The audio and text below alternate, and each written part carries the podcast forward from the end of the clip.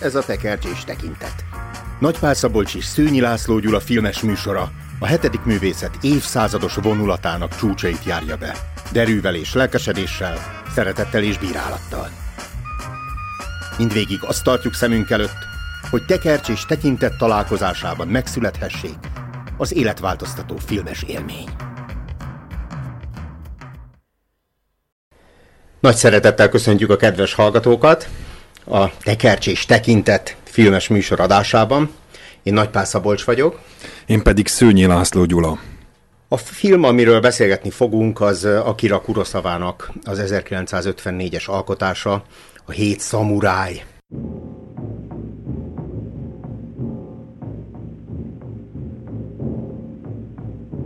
A legkülönbözőbb filmes listákon első helyen, vagy az első tízben, vagy az első százban szerepel, mindenképpen egy megkerülhetetlen filmalkotás. Azért azt figyelmeztetésként előre mondjuk, hogy hát 1954-es film, tehát valamennyire föl kell magát készíteni az embernek a befogadására, kell innia egy kávét, Hozzátenném, hogy én középiskolás koromban láttam először a hét szamurájt, és, és végignéztem. Egyrészt volt akkor bennem egy olyan elhivatottság, hogy minél több nagy filmet megtekintsek, másrészt viszont végigpörög a film. Nincs olyan dolog, amit ki kéne belőle húzni, már csak azért sem, mert mások megtették ezeket a kihúzásokat, ugye több változata is van ennek. Igen, erre is fel kell készítenünk magunkat, hogy hány perces változatot fogunk megnézni. Maga a rendező a 208 perces változatban hit, ez hát egy, egy gigászi feladat az embernek beülni és három és fél órán keresztül nézni egy fekete-fehér filmet, ahol egyébként nem is a párbeszédek játszák a főszerepet, vagy hát ilyen ritkásabb, japánosabb tempóban folynak a párbeszédek. Ugyanakkor van egy, hát e, elsősorban amerikai közönségnek szóló 141 perces változat is, ami még szintén nagyon hosszú, nem tudom, 90-től 120 percig szokott 21. századi befogadó közönségnek, de hát ez egy ünnep. Filmet nézni az egy ünnep.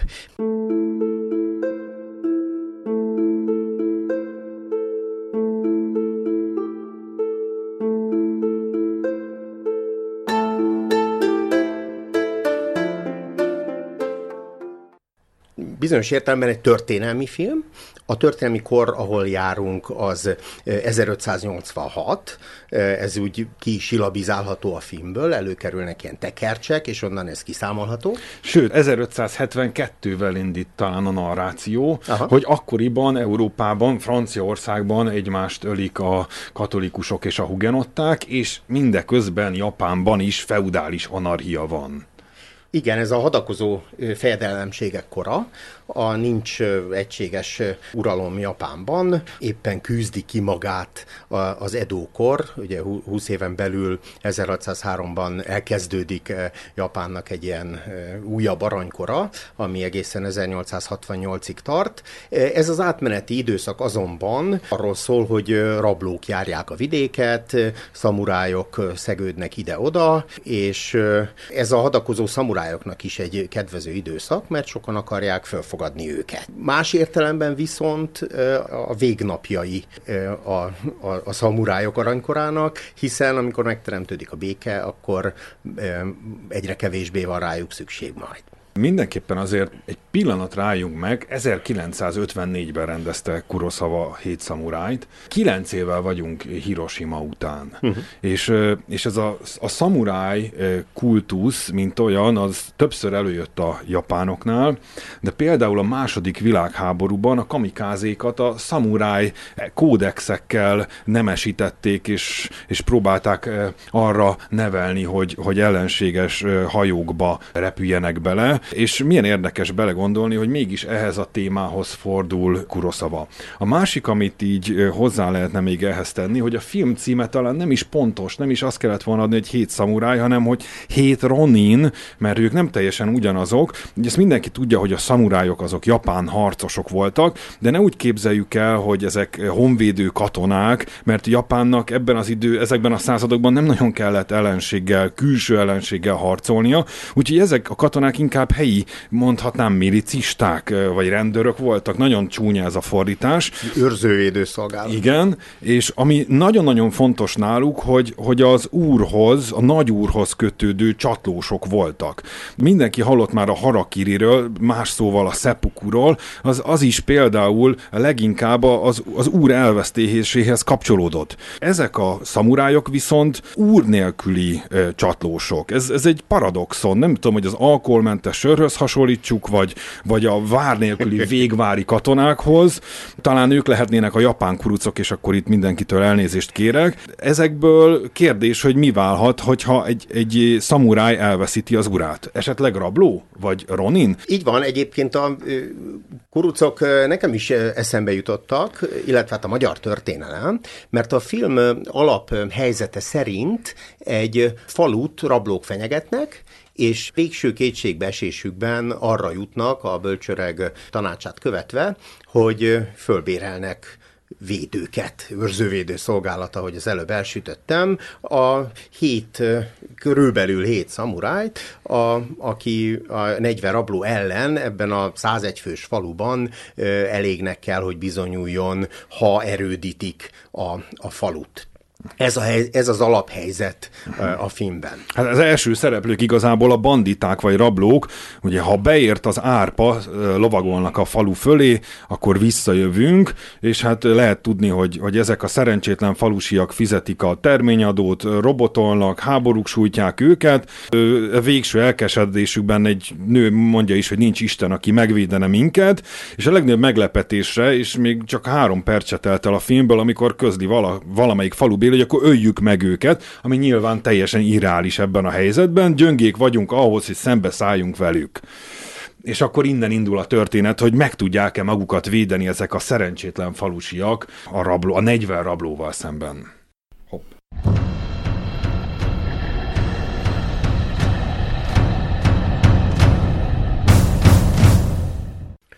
A filmet az első modern akciófilmnek tartják, és ezeket a, a ma már bevetnek vett ilyen akciófilmes toposzokat rendre hozza a film. Néha ez az első film történeti megjelenése ezeknek, máskor már korábban szerepel, de itt szerepel összefoglalva. Az egyik ilyen például az a vonakodó főhősnek a toposza. A, a film az két vagy három nagy részből áll. Az első nagyobb rész az a toborzásnak a, a része. Ez is egy to- akciófilmes toposz, a csapat tagjainak összeállítása. És itt egyesével némely érzékeltetett háttértörténettel megismerjük azokat, akik majd egy hát szuperhős csapattá állnak össze, ez esetben hét szamurájá. Érdekes kérdés, hogy most mondjunk-e K betűvel kezdődő neveket, mert hogy a főhős az a Kambei, a, aki egy veterán katona, kicsit olyan Morgan Freeman-es figurát képzeljünk el, derűs, alázatos és bölcs. Én annyira nála vonakodást nem éreztem. Aztán a másik, az ellenpontja ennek a Kambeinek, az Kikochió, vagy Kikuchió, aki a fegyelmezetlenségnek a szimbóluma lehetne most pontosíthatnánk, hogy ő igazából nem is szamuráj, csak szeretne az lenni. Ha csúnya történelmi hasonlatot mondok, akkor, akkor esetleg ő lehetne a szamurájok Mussolini-je, mert annyiszor, de annyiszor bajba keveri a szamurájokat, és szinte rajta múlik a siker. A főhős, akire utaltál, ő valóban nem vonakodik. Őt egyébként Takashi Shimura játsza, aki egy kedvelt alakja a, a Kurosawa életműnek. Amint meggyőződik arról, hogy itt egy nemes ügyről van szó, noha csak három tál rizs naponta a fizetség érte, a, az ügy mellé áll. Aki vonakodik, az inkább a, a, a kardmester, aki visszautasítja ezt a fölhívást, aztán mégis este megjelenik, mert meggyőzte magát magát, hogy érdemes ide csatlakozni. Ő az a bizonyos szintén kábetűs kiúzó, és őt szokták az üres tudatra példaként hozni különböző más iskolák, mert hogy van egy nagyon érdekes jelenet a filmben, amikor is mennek a kémeket elfogni, illetve hát leszámolni velük, és ez a kiúzó, ez bizony alszik, mintha aludna három perccel vagy fél perccel a nagy beavatkozás előtt. Így van, meg ugyanígy, a, talán ugyanez a jelenet egy fél perccel előbb, hogy kimegy portyázni, megöl két embert, visszajön, ledől a kardjára és alszik egy pillanat alatt. Tehát minden percnek megvan a feladata, és az alvásnak is van szerepe, és meg kell ragadni, amikor az ember aludni tud. Viszont nekem lenne itt egy kérdésem, hogy ezeknek a szamurájoknak miért elég ez a napi háromszori rizs? Én azt gondolom, hogy különböző motivációik vannak, míg a toborzás résznél sokféle szamurájjal megismerkedünk, egy teljes választéka a szamuráj társadalomnak, vagy Ronin társadalomnak, mikor melyik, az egészen haszonlesőtől a, a szentügy mellett kiállóig. Ahogy az előbb utaltam rá, a főhős, az öregember, ő meggyőződik az ügynek az igazáról, és azt gondolja, hogy ha, ha az ember a harcos kasztnak a tagja, a harcos osztálynak, a fegyverfogóknak, akkor be kell tölteni a szerepét a társadalomban, és ha ez a kihívás érte őt, ami egy igaz ügy, akkor fegyvert kell fognia, és segíteni kell a falusiaknak. Hát ez sokkal jobban hangzik így, mint az egyik valamelyik külföldi oldalon írják, hogy inkább a mazohista kitartás, az, ami, ami eleve japán vonás, ugyanakkor a kitartáshoz hozzá tenni, hogy a banditák is kitartanak. Van az a pillanat, amikor már nem értjük, hogy miért nem térnek, miért nem hagyják abba, hát most már egyre fogyatkoznak, a karikák x be szépen, nagyon érdekes egyébként mind az ászló borzasztó mind a, mind a, a ábrázol, a vizuális ábrázolása és rajzos ábrázolása ennek az összecsapásnak, de kérdezzük, hogy miért harcolnak még mindig, miért ostromolják még mindig a falut.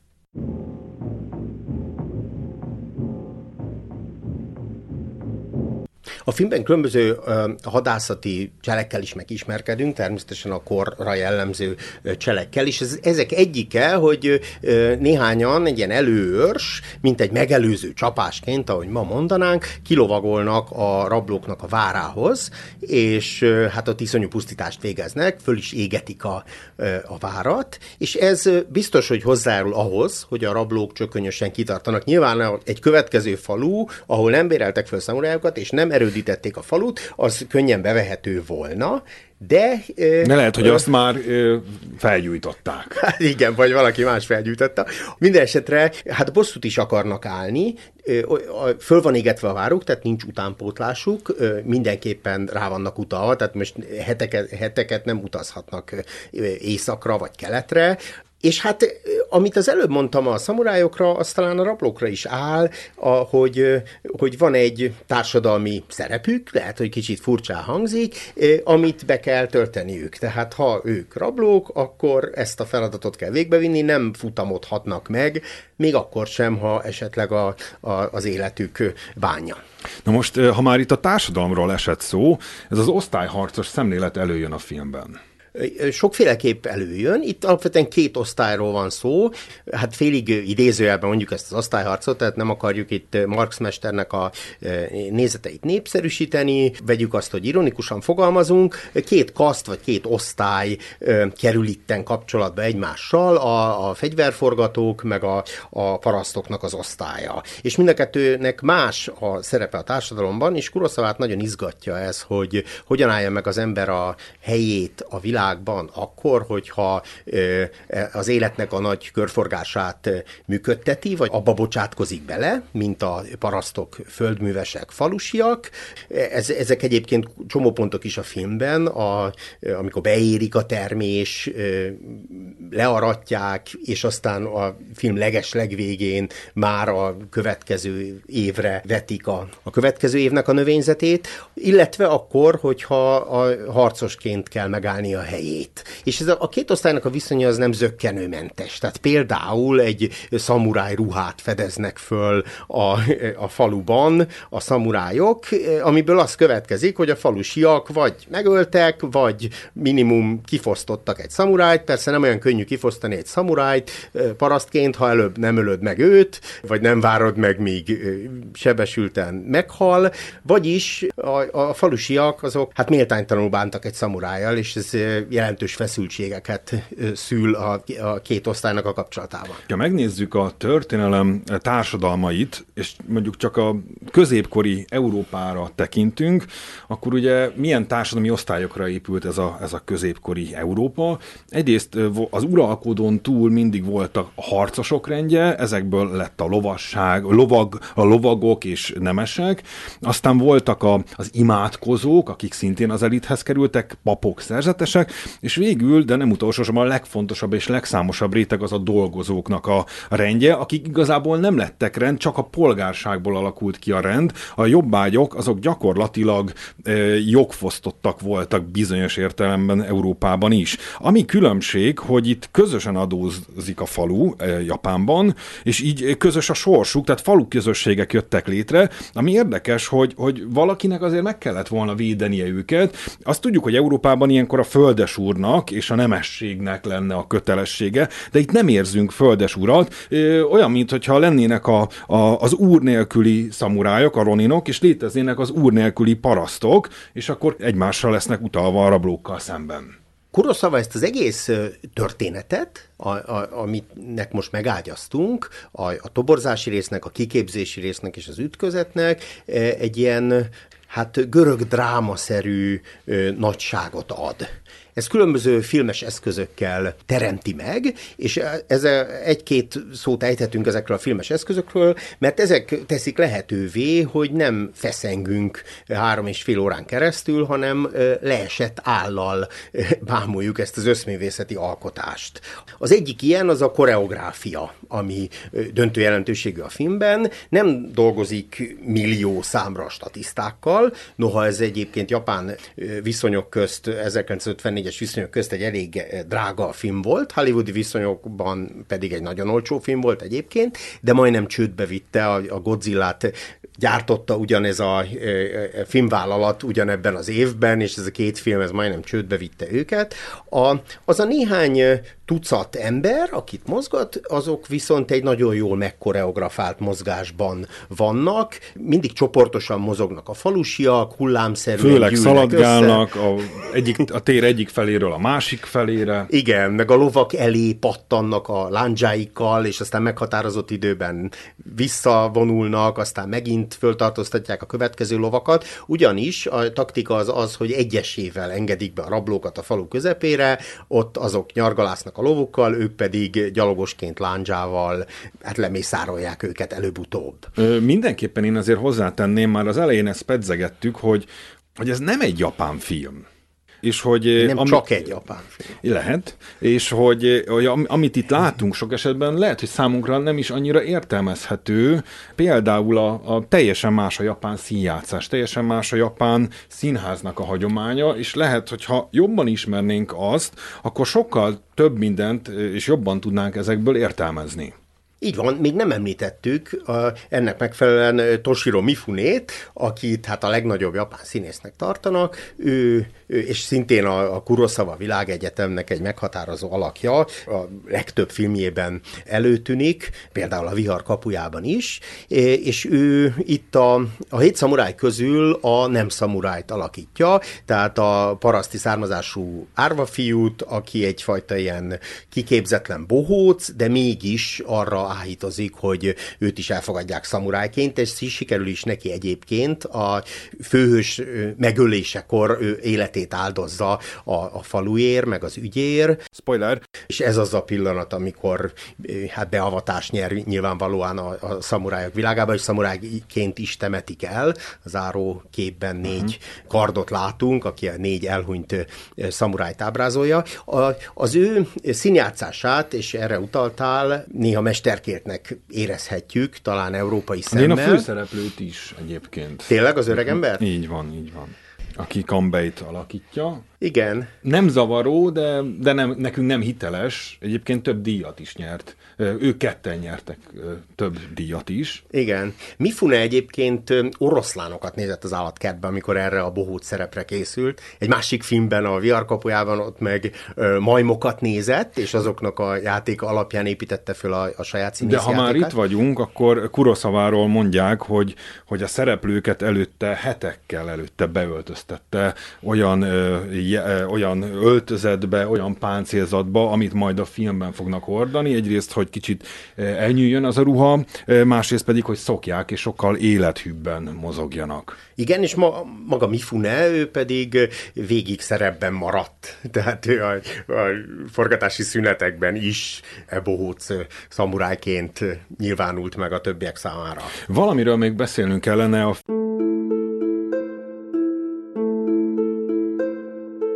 film spiritualitásáról.